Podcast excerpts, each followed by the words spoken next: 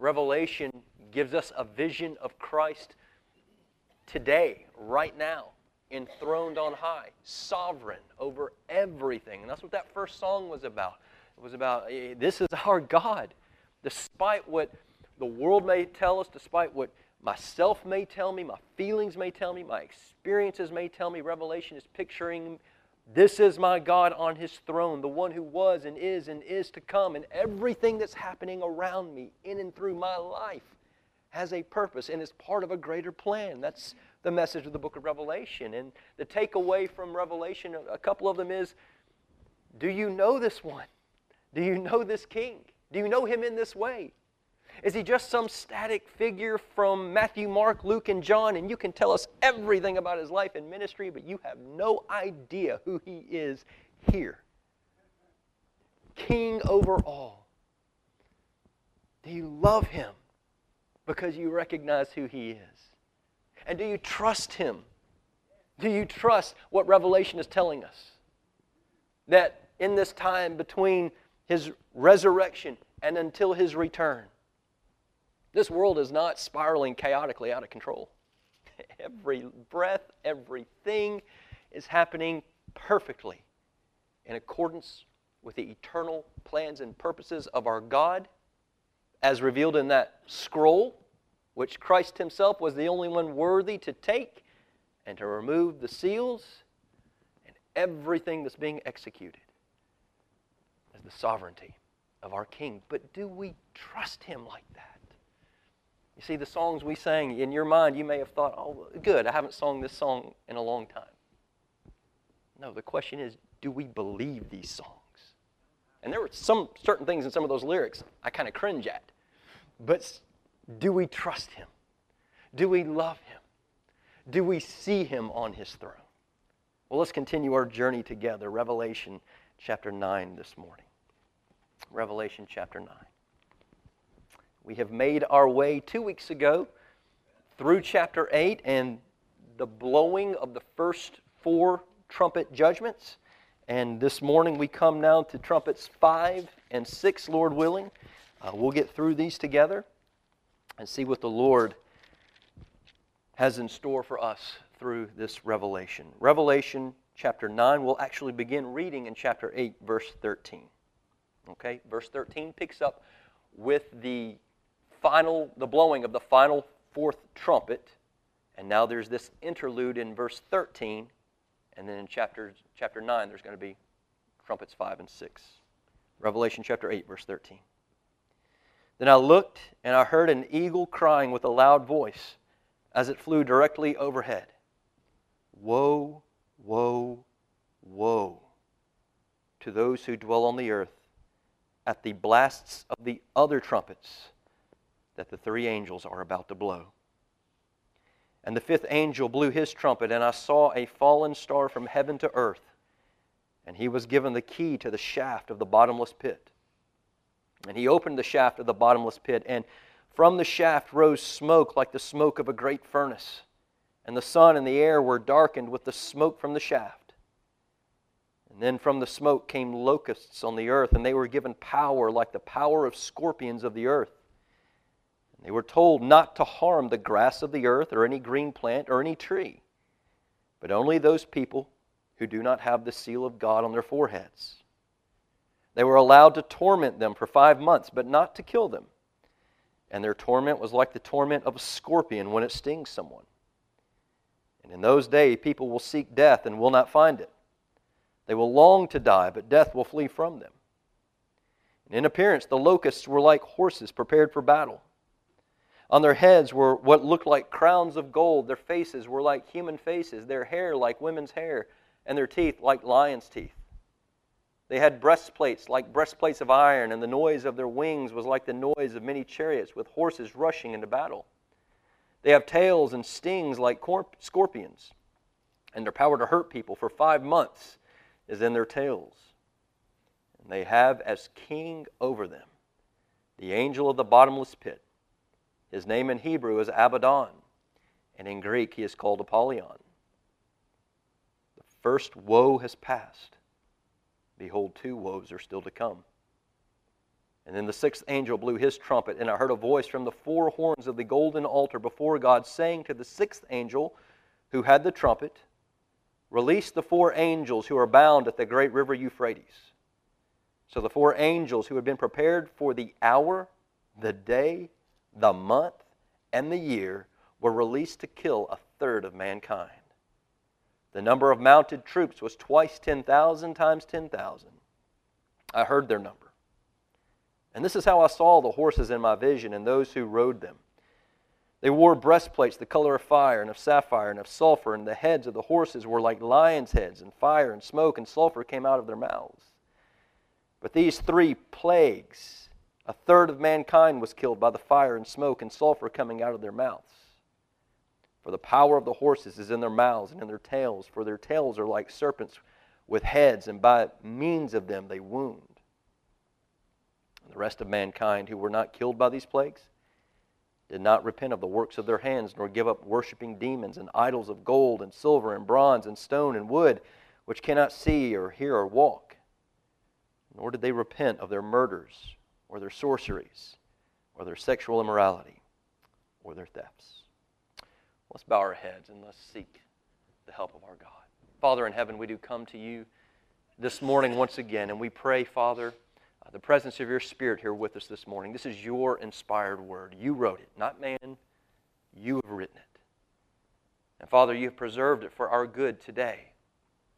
And Father, I pray that you would free us from, um, Lord, anything that we cling to that may take away from understanding the revelation of Christ in this passage. Uh, Father, as believers, we pray this morning you would help us to understand why this passage is here and, and how you intend this for our good today in our lives.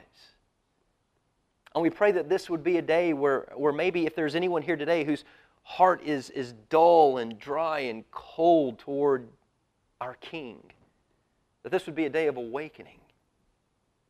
That we would hear the alarms going off all around us. And we would look to Jesus, look to our King, and cling to Him as never before. We pray if there's anyone here today who, though they are religious, they're moral, they're good people, that's, that's who we are generally. But if they've never, ever turned away from every other idol in their life and turn to Jesus Christ as their Savior, yes, their King, their treasure, their everything. Father, we pray if that has never taken place, this would be the day of salvation. For your glory and for the joy of that individual. It's in Jesus' name we pray. Amen. All right, well, we're picking up now where we left off two weeks ago. The first four trumpets have sounded. We're going to move right into verse 13. There's an interlude before the fifth trumpet comes. That's how, one of the reasons we know that, as with the first four seal judgments, the first four go together. Also, because whether we're looking at the seal judgments, whether we're looking at the trumpet judgments, or whether we're looking at the bowl judgments, they're looking at the same thing. They're looking at the same period of time from the resurrection of Jesus until his return, and each one of those three judgments seals, trumpets, bowls It's looking at a different aspect of it. And, and, and, part of the reason we see that is the groupings. The first four seals go together, the first four trumpets go together. We're going to see the same thing with the bowls. There's a repetition going on there. So we looked at that, and we come to verse 13 now. Before the opening of the fifth seal, we read these words Then I looked and I heard an eagle crying with a loud voice as it flew directly overhead. Woe, woe, woe to those who dwell on the earth at the blasts of the other trumpets that the three angels are about to blow. Now, this is intended to be a terrifying picture.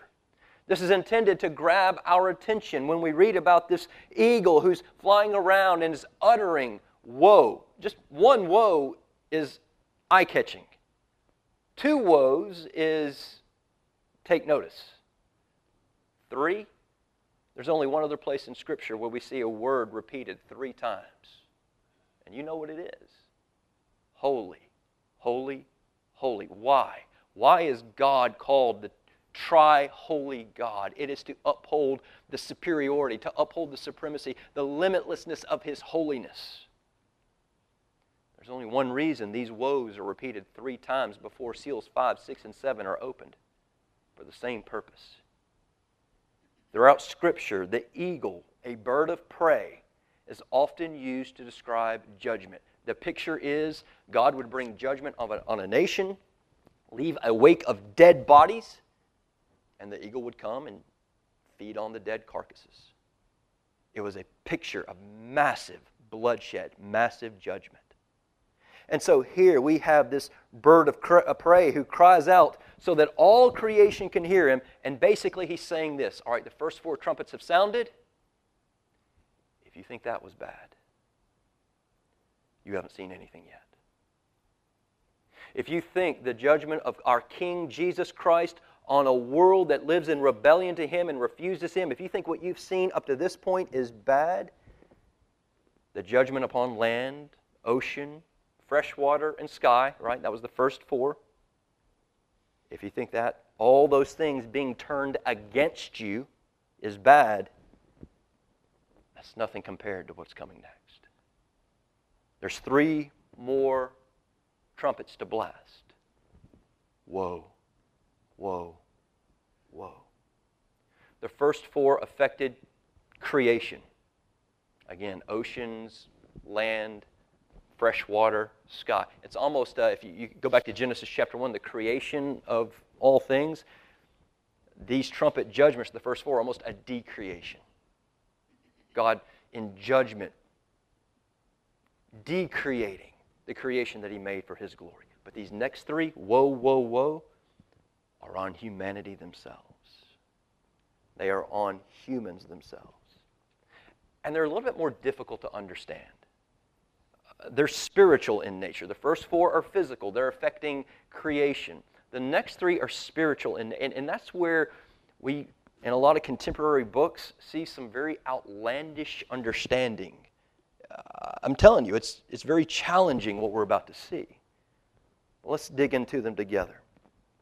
After the eagle cries, Woe, woe, woe, warning us that this is massive, what's about to take place.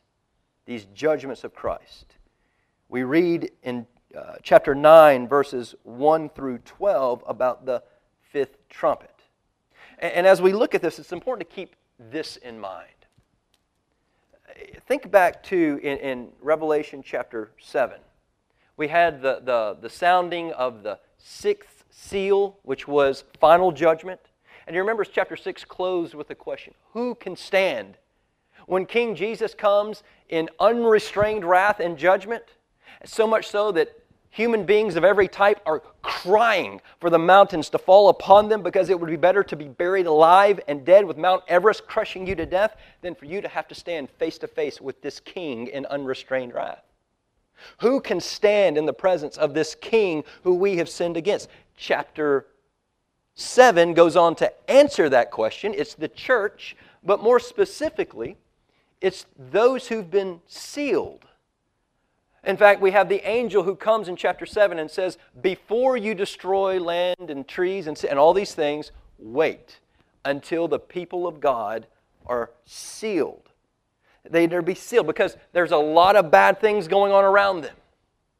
These people must be sealed, must be kept secure.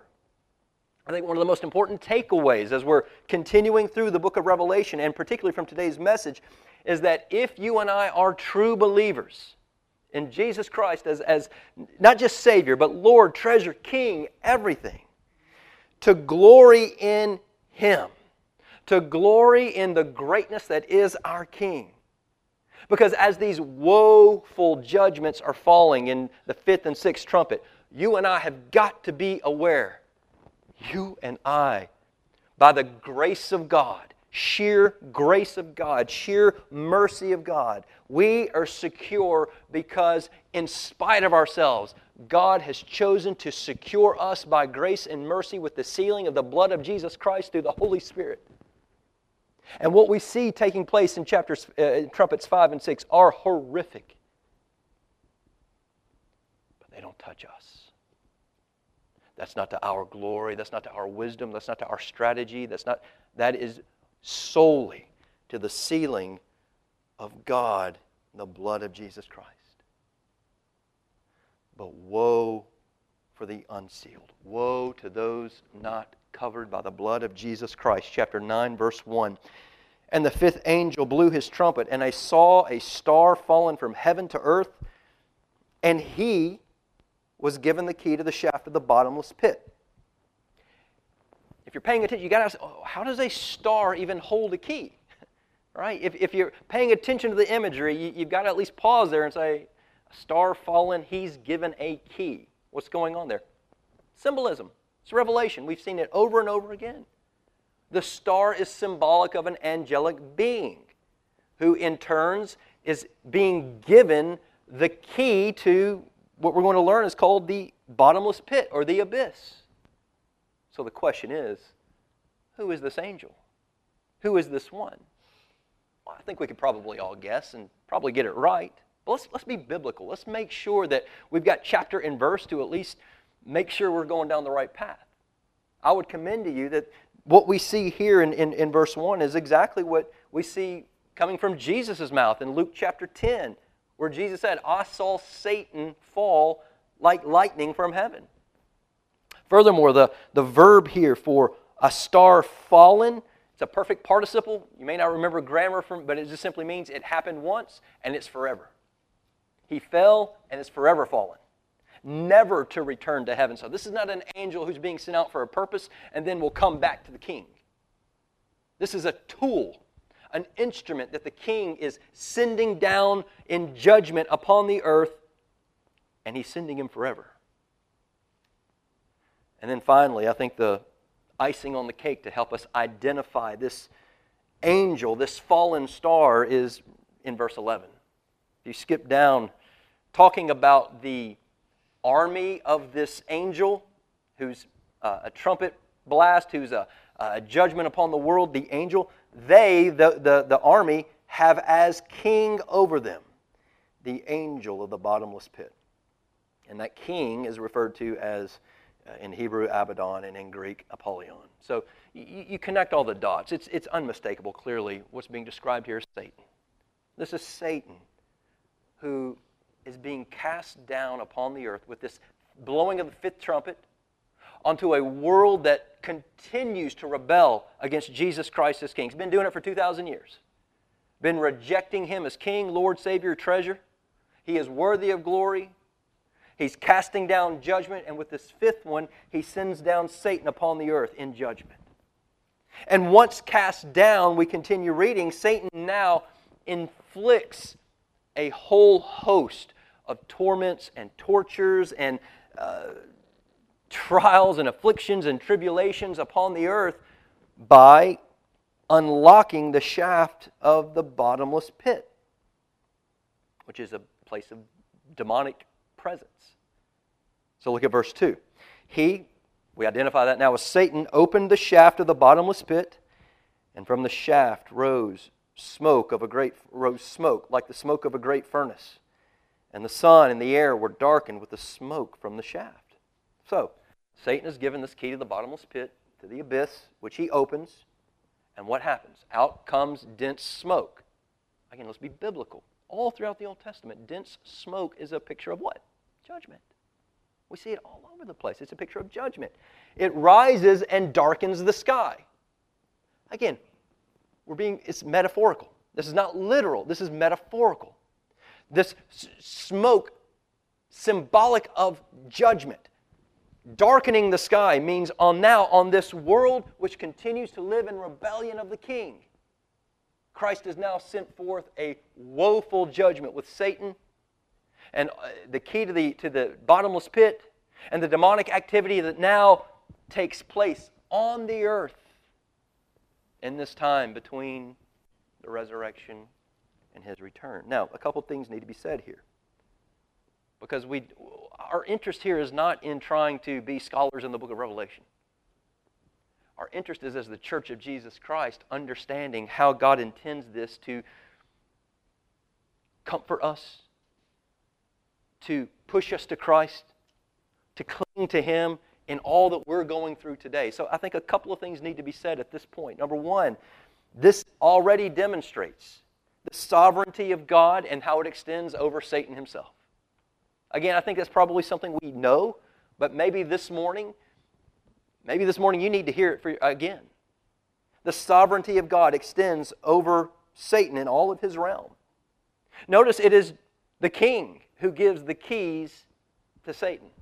It's Jesus himself who holds the keys of death and Hades, not Satan. For a time, he's handed them over to Satan for, to do his bidding. It's crazy, isn't it? Satan, who hates Christ, is oblivious to the fact that he is a pawn and a tool in the king's hand. He thinks that he's going around on this earth and he is accumulating an army who's going to overthrow the king. Little does he know, he's a pawn in the king's hand. He is doing the king's bidding. Satan can't harm anyone or anything unless the king tells him to. Satan is powerless unless our king gives him the opportunity and gives him the permission to do it. This means the demonic wrath that in this fifth trumpet we see Satan usher in upon the world and unleash upon, again, unbelievers, those who are not sealed. This is a direct result of the fifth trumpet. And who's the one organizing the blowing of this trumpet? It's our king. It's just, we need to keep in mind Satan is a defeated foe, and he's not going out without a fight. He's still fighting, thinking he can overthrow, but he cannot attack anyone who the king doesn't allow. And keep in mind the fullness of what we've seen. Our king has sealed those who belong to him. So, in that sense, when we get to Revelation chapter 20, we're going to see language about Satan that he is bound. That's what this is talking. We're not going to make that into some big picture. That's what this is. He is bound. He, he can, he, he, he's wreaking havoc here, but make no mistake about it, he is bound. He can only do what the king, sovereign on his throne, intends for him to do. He's a tool in the king's hand. A second thing I think we need to keep in mind here when we look at the unfolding of this trumpet and the sixth trumpet coming, and the seventh in, in a couple weeks, is that we need to understand that John is picturing for us here the pervasiveness of evil on the earth when God says,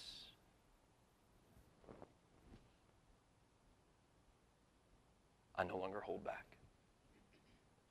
You continue to reject me, then I let you have what you deserve. You know, we live in a world today and we acknowledge that things in this world are bad. Sometimes we're prone to think that today in the 21st century they're worse than they've ever been. It's really not the case. They've always been bad. For the, since the time of the, the first century all the way to now, uh, things have always been horrific. And I would content, commend to you a lot of that. It is the fifth trumpet that's been blown. All things are bad, aren't they? But not as bad as they could be.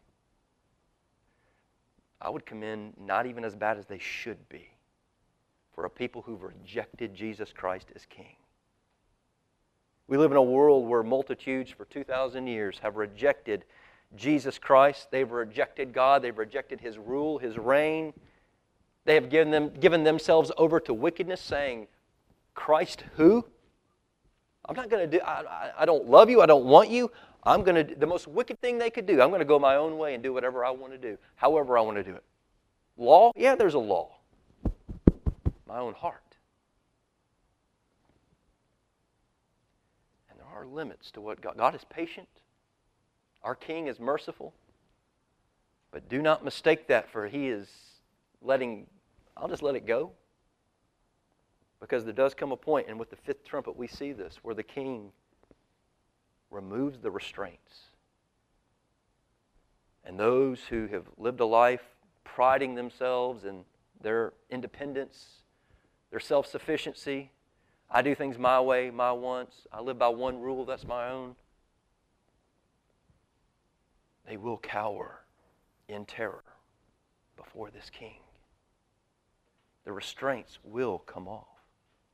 And so when this fifth trumpet is blown, Satan is allowed to release the abyss, this bottomless pit, this demonic activity upon the earth. And beginning in verse 3, we get a description of this demonic army, if you will. And they're depicted in terms of locusts and scorpions, uh, both of which, we've got to keep in mind the context of the day, were dreaded, dreaded things in the ancient world. Look at verse 3. Then, then from the smoke came locusts on the earth and they were given power like the power of scorpions of the earth. Now, why locusts? Right? Why locusts? This is a great opportunity for us to pause. It's been a couple of weeks since we went through the first four trumpets. This is a good opportunity for us to stop and remind ourselves of how these trumpet judgments fit into the larger biblical storyline, right? One of the things we saw two weeks ago is that these trumpet judgments, almost to a one, are patterned after the plagues in Egypt, right? You remember that? We went through, remember that first trumpet judgment and how it was fire and, and uh, fire and, and, and hail came together and in the trumpet, blood was mixed with it. Well, and that, that's an allusion to the, the, the plague on Egypt with the hail and fire. And the addition of blood in here in the Revelation passage is simply saying that it's just a, a whole other level to what happened there. And then we saw in the second trumpet the, the poisoning of the, of the oceans. And then in the third trumpet, the, the poisoning of the, uh, the, the fresh seas. Remember the wormwood? And again, an allusion to what? Going back to Egypt, the, the poisoning of the Nile River when it was turned to blood, you remember? And everything came up just dead. And then the fourth trumpet was darkness, an allusion to the plague in Egypt when the skies went dark and Oh, powerful Egypt, self sufficient Egypt, man. My, look at the Sphinx, look at the pyramids, look at all the, their wealth. But when the skies went dark, they were totally helpless. Same thing going on here. Why locusts? Was there not a plague? The locusts over Egypt? Remember the locusts that ravaged Egypt in the seventh. And what did the locusts do? Man, it devoured everything in its wake. I mean, there was nothing left. It comes in, it, it, it, it consumes everything. It creates famine in the land, right? These locusts are particularly terrifying because we're told in verse 3 uh, they were given power of scorpions of the earth. So, again, an allusion to what we see going on in the Exodus events and the, the plagues, but only infinitely more so, right? And so these locusts who have the power, to, they, they sting in powerful ways. Keep in mind, we're not talking literal here, we're talking metaphor. John is taking what he sees and he's using the imagery. He's, he's biblical. He, he's, I've seen this before. I've seen, he's helping us connect dots. So, what took place in microcosm in Egypt now in Revelation 9 with the blowing of the, these trumpets is taking place over the ends of the earth. It's taking place everywhere in this time between the resurrection of Christ and his return. And these, these plagues, if you will, these trumpets, they've been going on for 2,000 years and they will continue until the Lord returns. But, unlike the locusts who decimated the crops of Egypt, um, we're told here in verse 4 that these locusts were told not to harm the grass of the earth or any green plant or any tree, but only those people who do not have the seal of God on their foreheads. So these creatures are, are, are limited to what the damage they're able to do.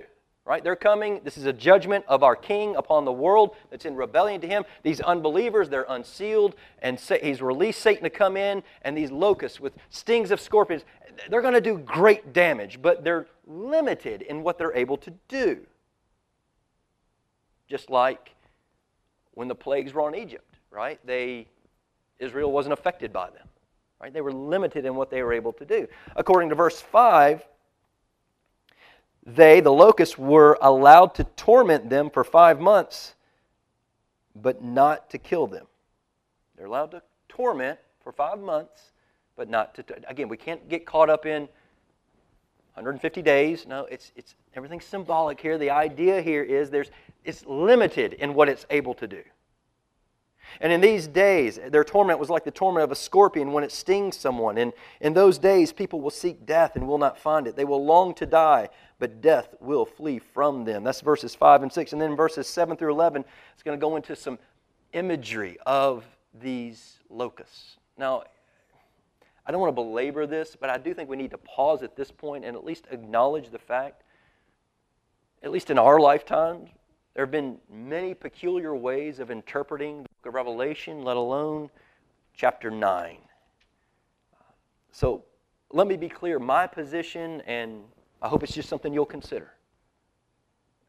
In order to keep us on the tracks of what it is John is intending for us to see and understand what Jesus is in, intended for us to see, I think it's important for us to understand these images are a vision. It's a vision of uh, that's being given to him. It's, it's not a, a literal chronological series of events. And I don't think John is telling us when we read um, about the scorpion stings, but not those who have the, the mark on their forehead. I don't think John is telling us to expect a day when Christians will have a literal seal on their forehead, and all others who don't have that seal will be stung by a locust or something of the sort, who has the, uh, the, the power of a, a scorpion if we let our mind wander, right, these visions are already complex enough. If we let our minds wander away from just the biblical text of what's come before this, we get into some really, really uncomfortable and I would say unbiblical places. Uh, you've read the books, I've read enough of them.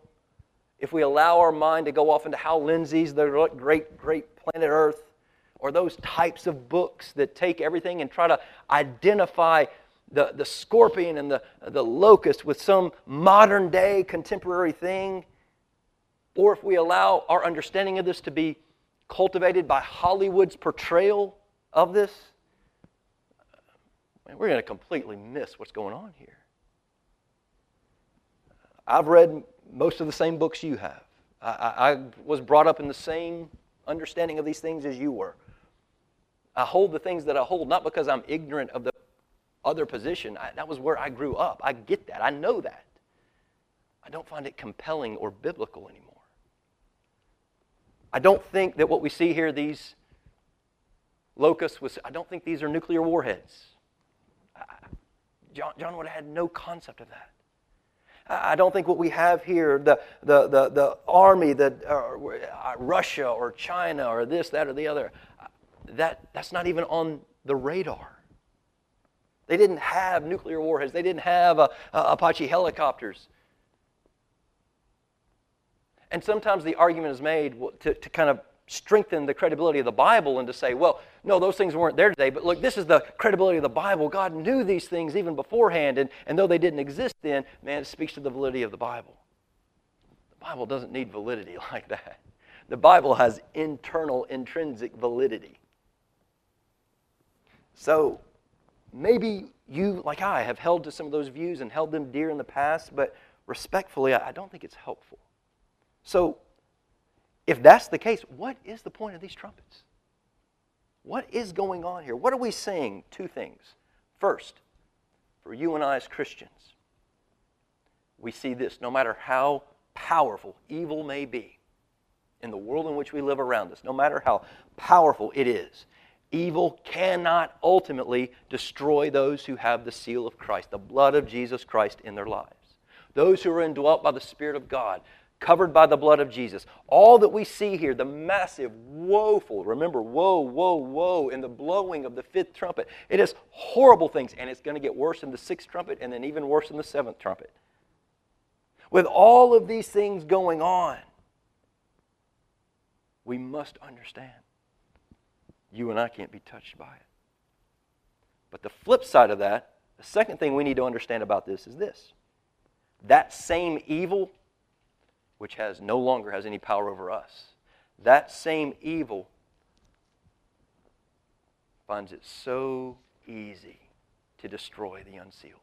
Think about that for just a minute. This evil that we see here has no power over us.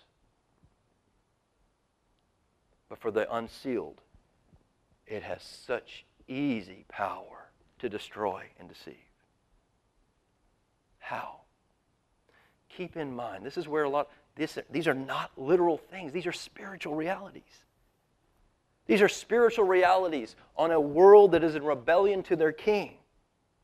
The locust with the scorpion sting is a picture, it's a metaphor of a spiritual reality. Not completely unlike the parables of Jesus. It's a picture.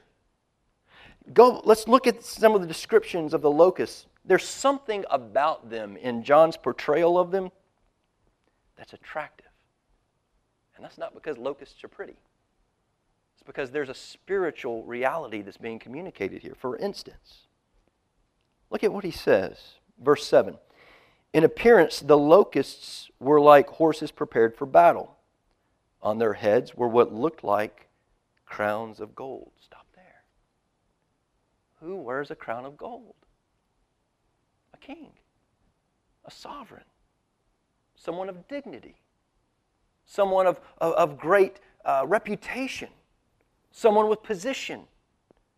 You see, this judgment of Christ on a world where he's pulled back the restraints and said, you know what? Woe to you. You continue to live in rejection to me. You continue in a life of evil and sin. I pull back the restraints that have kept you from being as bad as you could be, and I'll, i give Satan the key to open it, and now, now it comes upon the earth. Evil and sin, and we know this even as Christians, does not come up to you say, Hi, I'm evil. Here's my business card. I want you to know ahead of time, I'm a bad dude. I'm going to destroy your life. I'm going to wreck your marriage. I'm going to make your children hate you. I'm going to make sure you end up miserable. Sin, evil doesn't do that. It comes up what? It looks dignified. It looks attractive. It looks like here I am walking this path, and here's the temptation. Maybe I'm missing out. It attracts us, it allures us. That's what's happening here. Notice what comes next. Then we're told their faces, talking about the locusts, right, were like human faces. Sin gives the appearance of being human. Sin gives the idea of sin's not going to come up and say, listen, anyone who's ever done this, their life has been wrecked. Here, but, but let me tempt you to do it. Sin is going to say, everyone's done it. And they've gotten away with it. And they're enjoying it. Their lives are better for it. It looks human. It looks just like us. It looks like the way of the Christian life. That's a fanatical way to live. It's a crazy way to live. This is the human way to live. This is how everybody lives. You go live like that, man, you're an oddball. You're crazy. You're fanatical. This is how that's how sin operates. And then notice what comes next. Their hair was like women's hair. Again, he's talking about the locust. We, we, at this point, we've got to understand this is not literal. this is where it gets crazy if we, if we try to continue down that road. This is a, a picture of a spiritual reality. Now, I don't want to get myself in trouble here with my wife, but men, does it take your wives an exorbitant amount of time to get ready? And it seems like it's nothing but the hair, right? It's just, how long does it take? Wash it, dry it, curl it, this, this, that, the other. Right? Please tell me I'm not the only one. Why do women spend so much time on their hair? It's probably an insensitive thing for me to ask, having no hair, but, but why? For a woman, it is their glory, right? It is their beauty. And that's the idea here in this passage here. Why do women spend so much time on their hair? Because it's part of their glory, it's part of their beauty. And these creatures, these locusts who have been sent unlocked out of the abyss to come and to bring evil and wickedness unrestrained upon the earth, they come in with glory, with beauty, with majesty. That's how evil works. That's how sin operates. It portrays itself as singularly attractive, as singularly, I must have, I must have this thing. And then, it's got you in its clutches. Evil and sin, we know this gives the appearance of being dignified, of being human, right? How many times, even as Christians, do we say, well, nobody's perfect? Be that as it may, the point is that's human. Humans err, to err is human. And sin would have us believe that hey, if you're human, you're, you're going to do this. And it portrays itself as being attractive. But the sin that is sent upon the earth, the evil that is sent upon the earth, unrestrained, is not what it appears to be. And we know that from the very next description. And their teeth was like lion's teeth. Oh, up until this point, everything was beautiful, attractive, alluring. I might, I might contemplate this. But lion's teeth, those maim, those destroy. It's kind of like what the father in the book of Proverbs warned of his son. Madam Folly is tremendously beautiful, but look into her mouth. All right? We've read the Proverbs. What's he getting at there? On the outside, it portrays itself as alluring and beautiful, but you got to look inside. It's not what it appears, there's more going on. In a world where sin runs rampant, we as Christians must be discerning enough to look into the mouth of sin.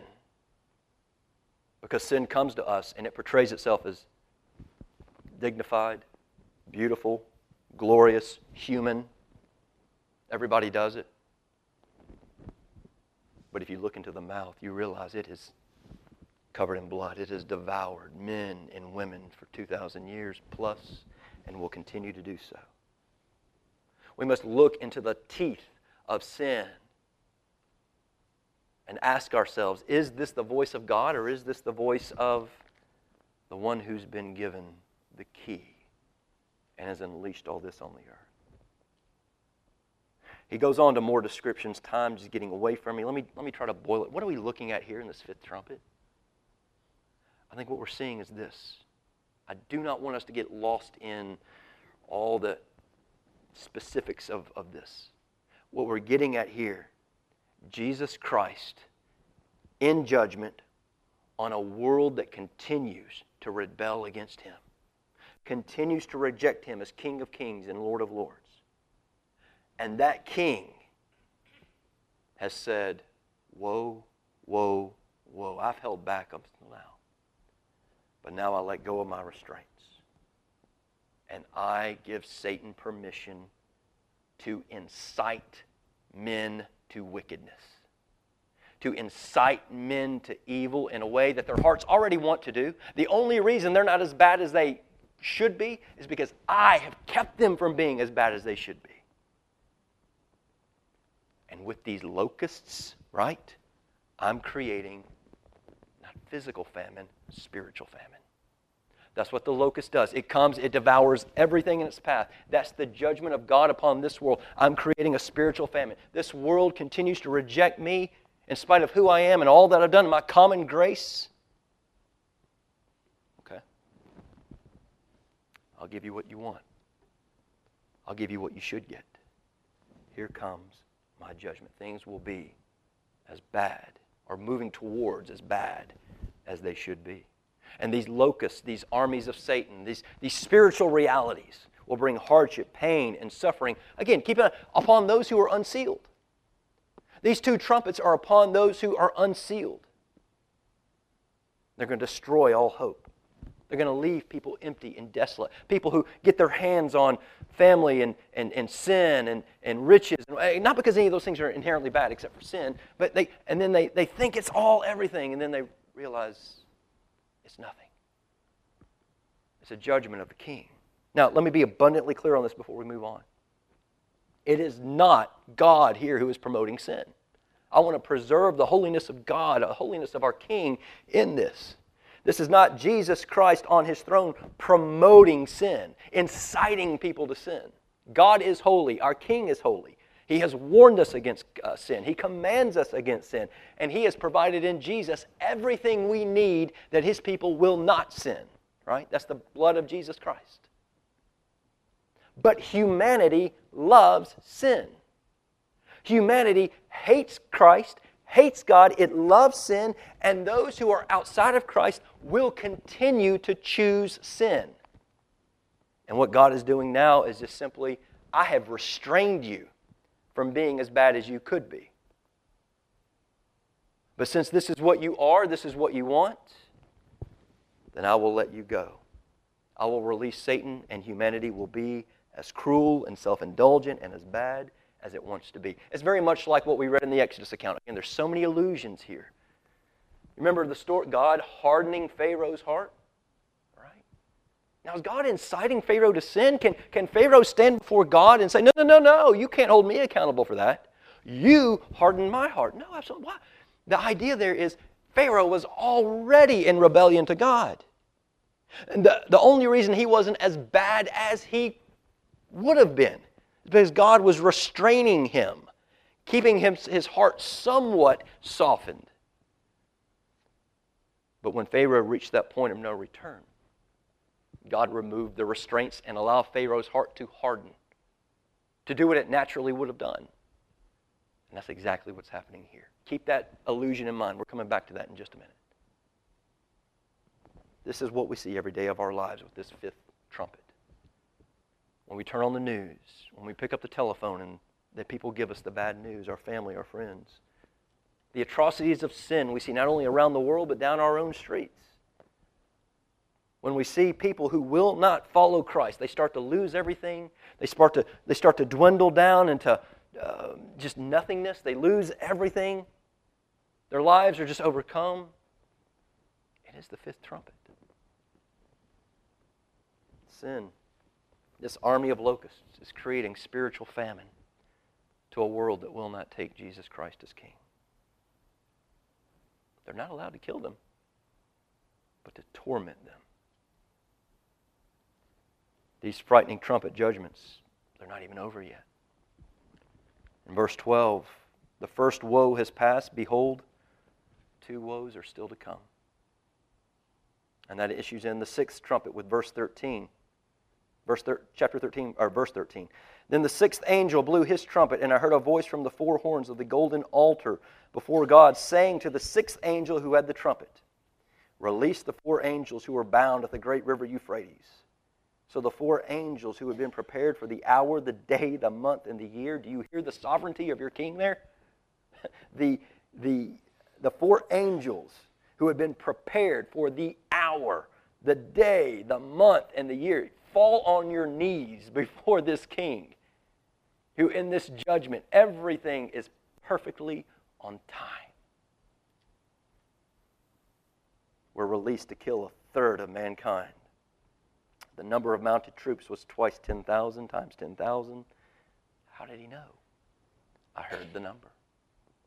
So, keep in mind where we just came from that fifth trumpet, that demonic horde that came up out of the bottomless pit. Again, we're spiritual realities. It's a spiritual picture of the presence of sin and evil on this world. It was allowed to torment, but not to kill. Right? Now, with the sixth trumpet, whoa. With this blast, it leads to the death of one third of the world's inhabitants. So the picture here is a progression, right? These trumpets have moved from the first four, God's judgment upon creation. There's a decreation, everything that man may find their hope, their joy, their satisfaction in. It turns against them, right? And then in the fifth trumpet, now it's, it's Christ's judgment upon the world, uh, torment, evil, sin, doing its worst, unrestrained. And now with the sixth trumpet, now it brings There's a picture here of this demonic empowerment, this demonic army. And again, again, not to belabor it, I think that if you spend your time trying to hold this and the newspaper in the other hand and you're trying to identify who is this? Is this China? Is it Russia coming up against Israel? We got the river Euphrates. If you're trying to connect dots and draw arrows and this, that, and the other, you're going to miss the point. These are spiritual realities. John mentions the Euphrates River which, and then the 200 million, which is the, the number there, the 200 million. And Some have taken that literally. some 200 million man army invading across the Euphrates, setting the stage for some big battle called Armageddon. We'll, we'll get to all that. And then they assign who that is Russia, China, whoever.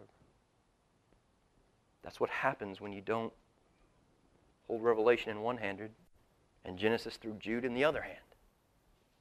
Because all throughout the Old Testament and throughout historical context, the Euphrates River has been a symbolic line of demarcation, if you will. We see it in Isaiah, we see it in Jeremiah. Was it a real geographic point? Yes, absolutely. But you can't also miss that all throughout the Old Testament, Isaiah, Jeremiah, uh, Joel, I think, that it is used as a spiritual boundary. That the enemies of the people of God, Assyria, and Nineveh, they lived on the other side of the Euphrates, right? Outside of the, the promise, uh, uh, outside. And, and, and, beyond the Euphrates, that was where Israel had been carried off into bondage. It was, it was beyond the Euphrates. And in those passages, it talks about the land of the north of the Euphrates, to the south of the Euphrates, to the west of the Euphrates, to the east of the Euphrates. Not because it's, it's pointing out some very specific, gear. it's just simply saying using Euphrates is a line of demarcation across is bad stuff, enemies, armies invading. And so the Euphrates River is a symbolic boundary between peace and safety, and war and uncertainty. One commentator writes it this way The name Euphrates marks the boundary between good and evil, between the kingdom of God and that of Satan, in John's language. And so he creates this symbolic imagery of an army, a foreign group, enemy, spiritual who's invading. And then he, he describes this massive army. And this is how I saw the horses in my vision and those who rode them. They wore breastplates the color of fire and sapphire and of sulfur, and the heads of the horses were like lions' heads, and fire and smoke and sulfur came out of their mouths. And again, I think a lot of time gets wasted trying to identify this. Is he talking about soldiers there?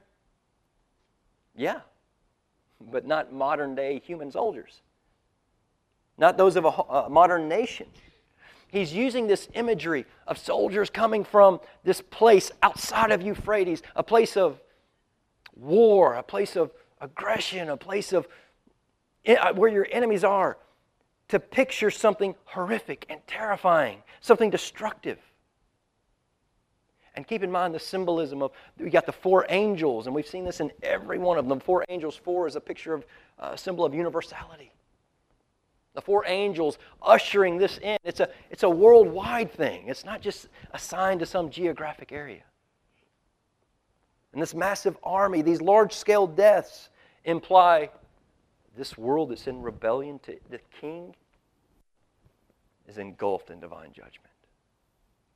It's going on around us everywhere.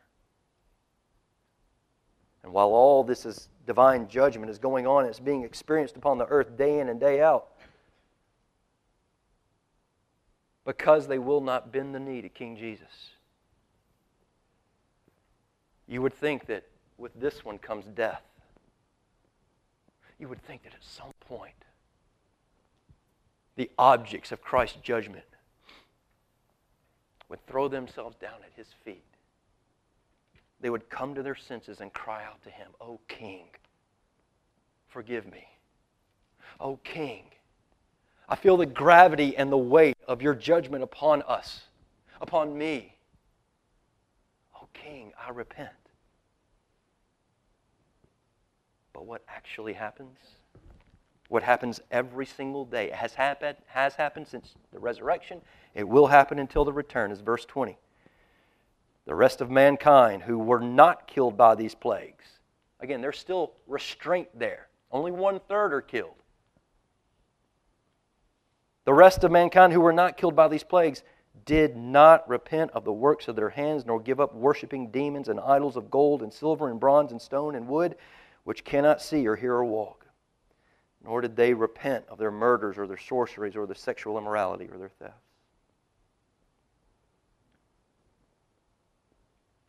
One third, not a real number, not one, two, three, you're dead. One, two, three, you're dead. One, two. Not that. It's simply saying this judgment of the king, which will result in death, it doesn't kill everybody, all the unsealed yet. So you have a third symbolic number who are killed, and the other two thirds that won't repent, they are spiritually deceived. Completely spiritually deceived. They have sat through five trumpets.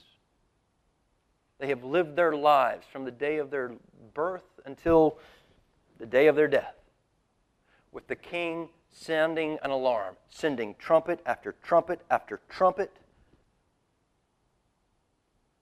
And most still will not repent of their failure to acknowledge Jesus Christ as King.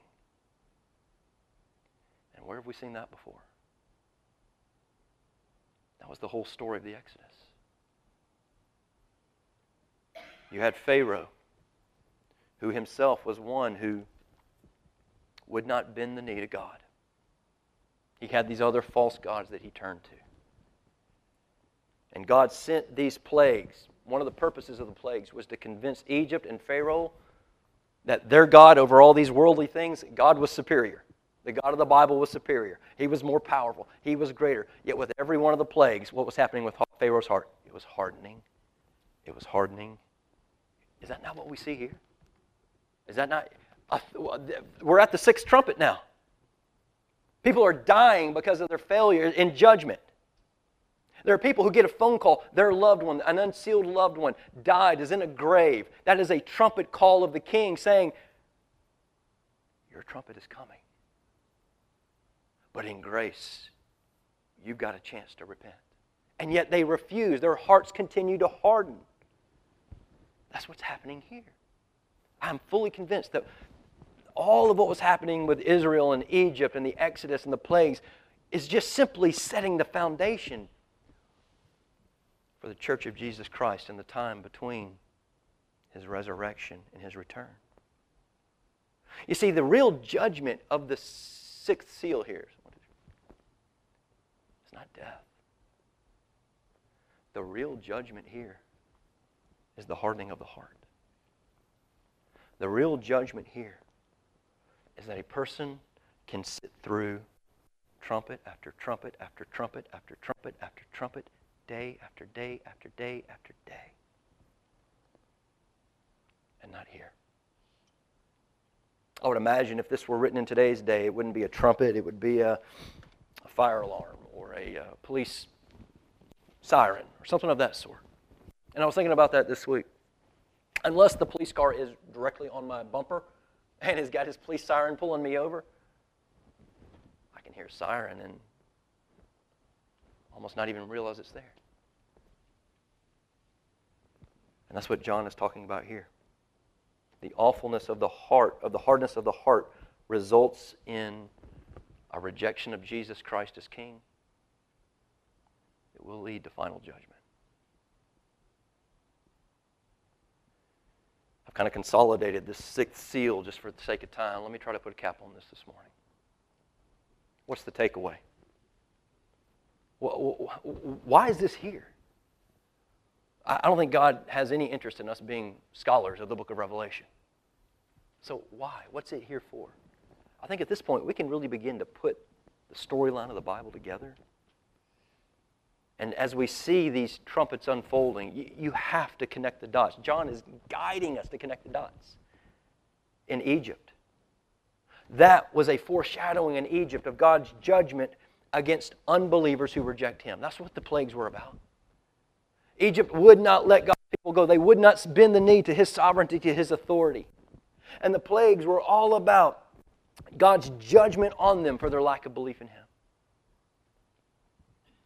Furthermore, and don't miss this, this is the real connection.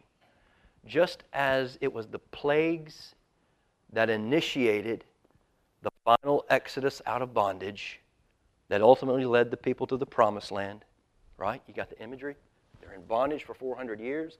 It's the plagues that initiated it that ultimately led them out of their slavery, out of their bondage, ultimately into the promised land.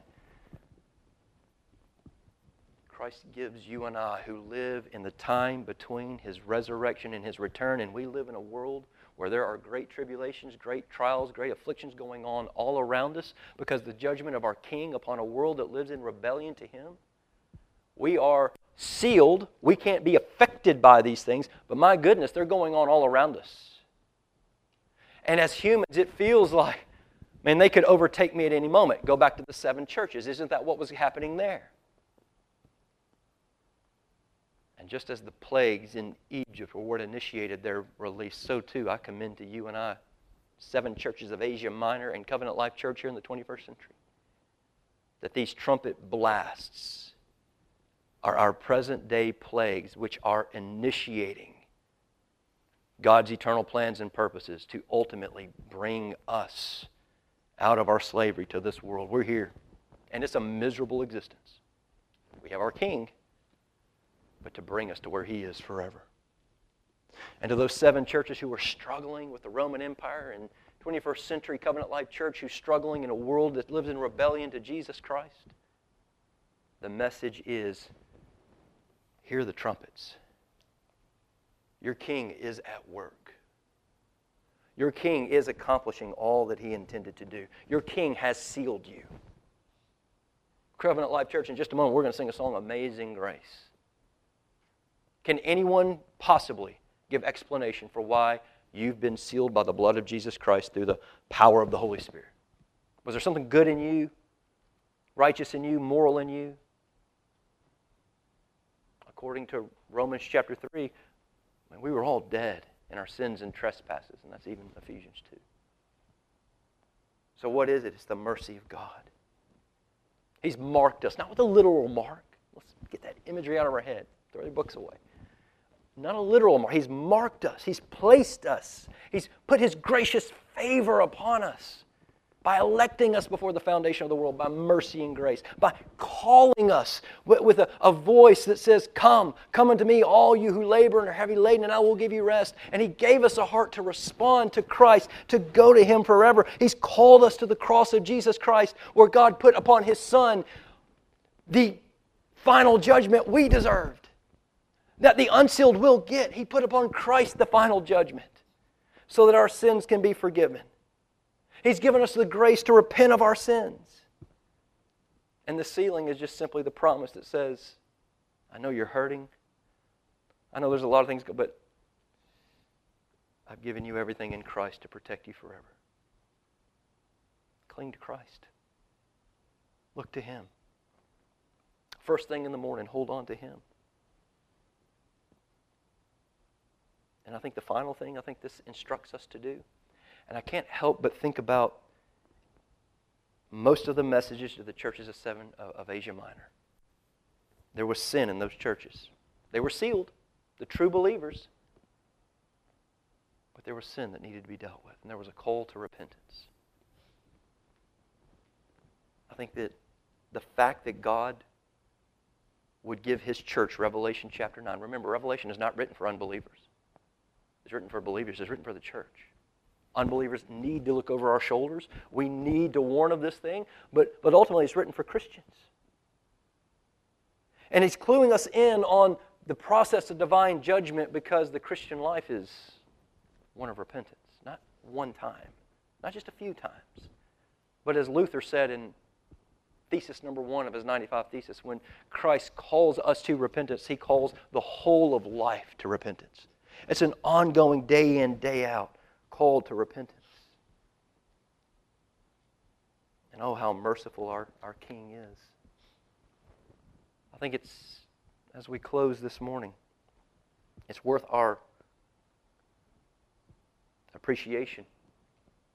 These are trumpets and not yet bowls. All right, we've got seals, trumpets, bowls. And if I've understood the correction, the connection, seals prepare us for the trumpets, trumpets prepare us for the bowls. The seals give us a picture of, yeah, divine judgment, but it's Christ on his throne. So as you experience and see all these things going on around you, do not interpret it as though it's just the world going, it's your king who's doing it. The seals prepare us for the trumpets. When we see the trumpets, it's your king who's doing this. And the trumpets prepare us for the bowls. Why? What's the difference between a trumpet and a bowl? A trumpet is blown, a bowl is poured out. A trumpet warns the bowl is coming. But once the bowl pours, there is no last second to get it right.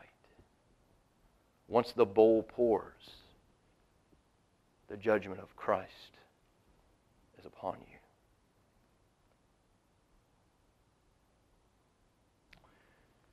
The trumpets are a mercy. They're a mercy to us. We're sealed if you're a true believer. These things can't affect you. And in the providence of God, God is using the trumpets as a tool to harden the hearts of those who are resistant to Him. But for you and I, I would to you the trumpets are a warning to wake us up. The Christian life is a life of repentance. It's a life of constantly sin, even as Christians, and we're sealed by God's grace. Sin continually, day in and day out, is coming up, not giving you a business card saying, Here, I'm going to wreck your life today. It's coming and portraying itself as something attractive, something dignified, something beautiful, something glorious, something you have to have. And if you're like me, sometimes we take it. Every day we take it. And the Christian life is one of repentance. God has made provision for every one of our sins in Jesus Christ by grace. But these trumpets remind us cling to Jesus, hold to Him, and if you have stepped away from Him, run back to Him today. The trumpets call us.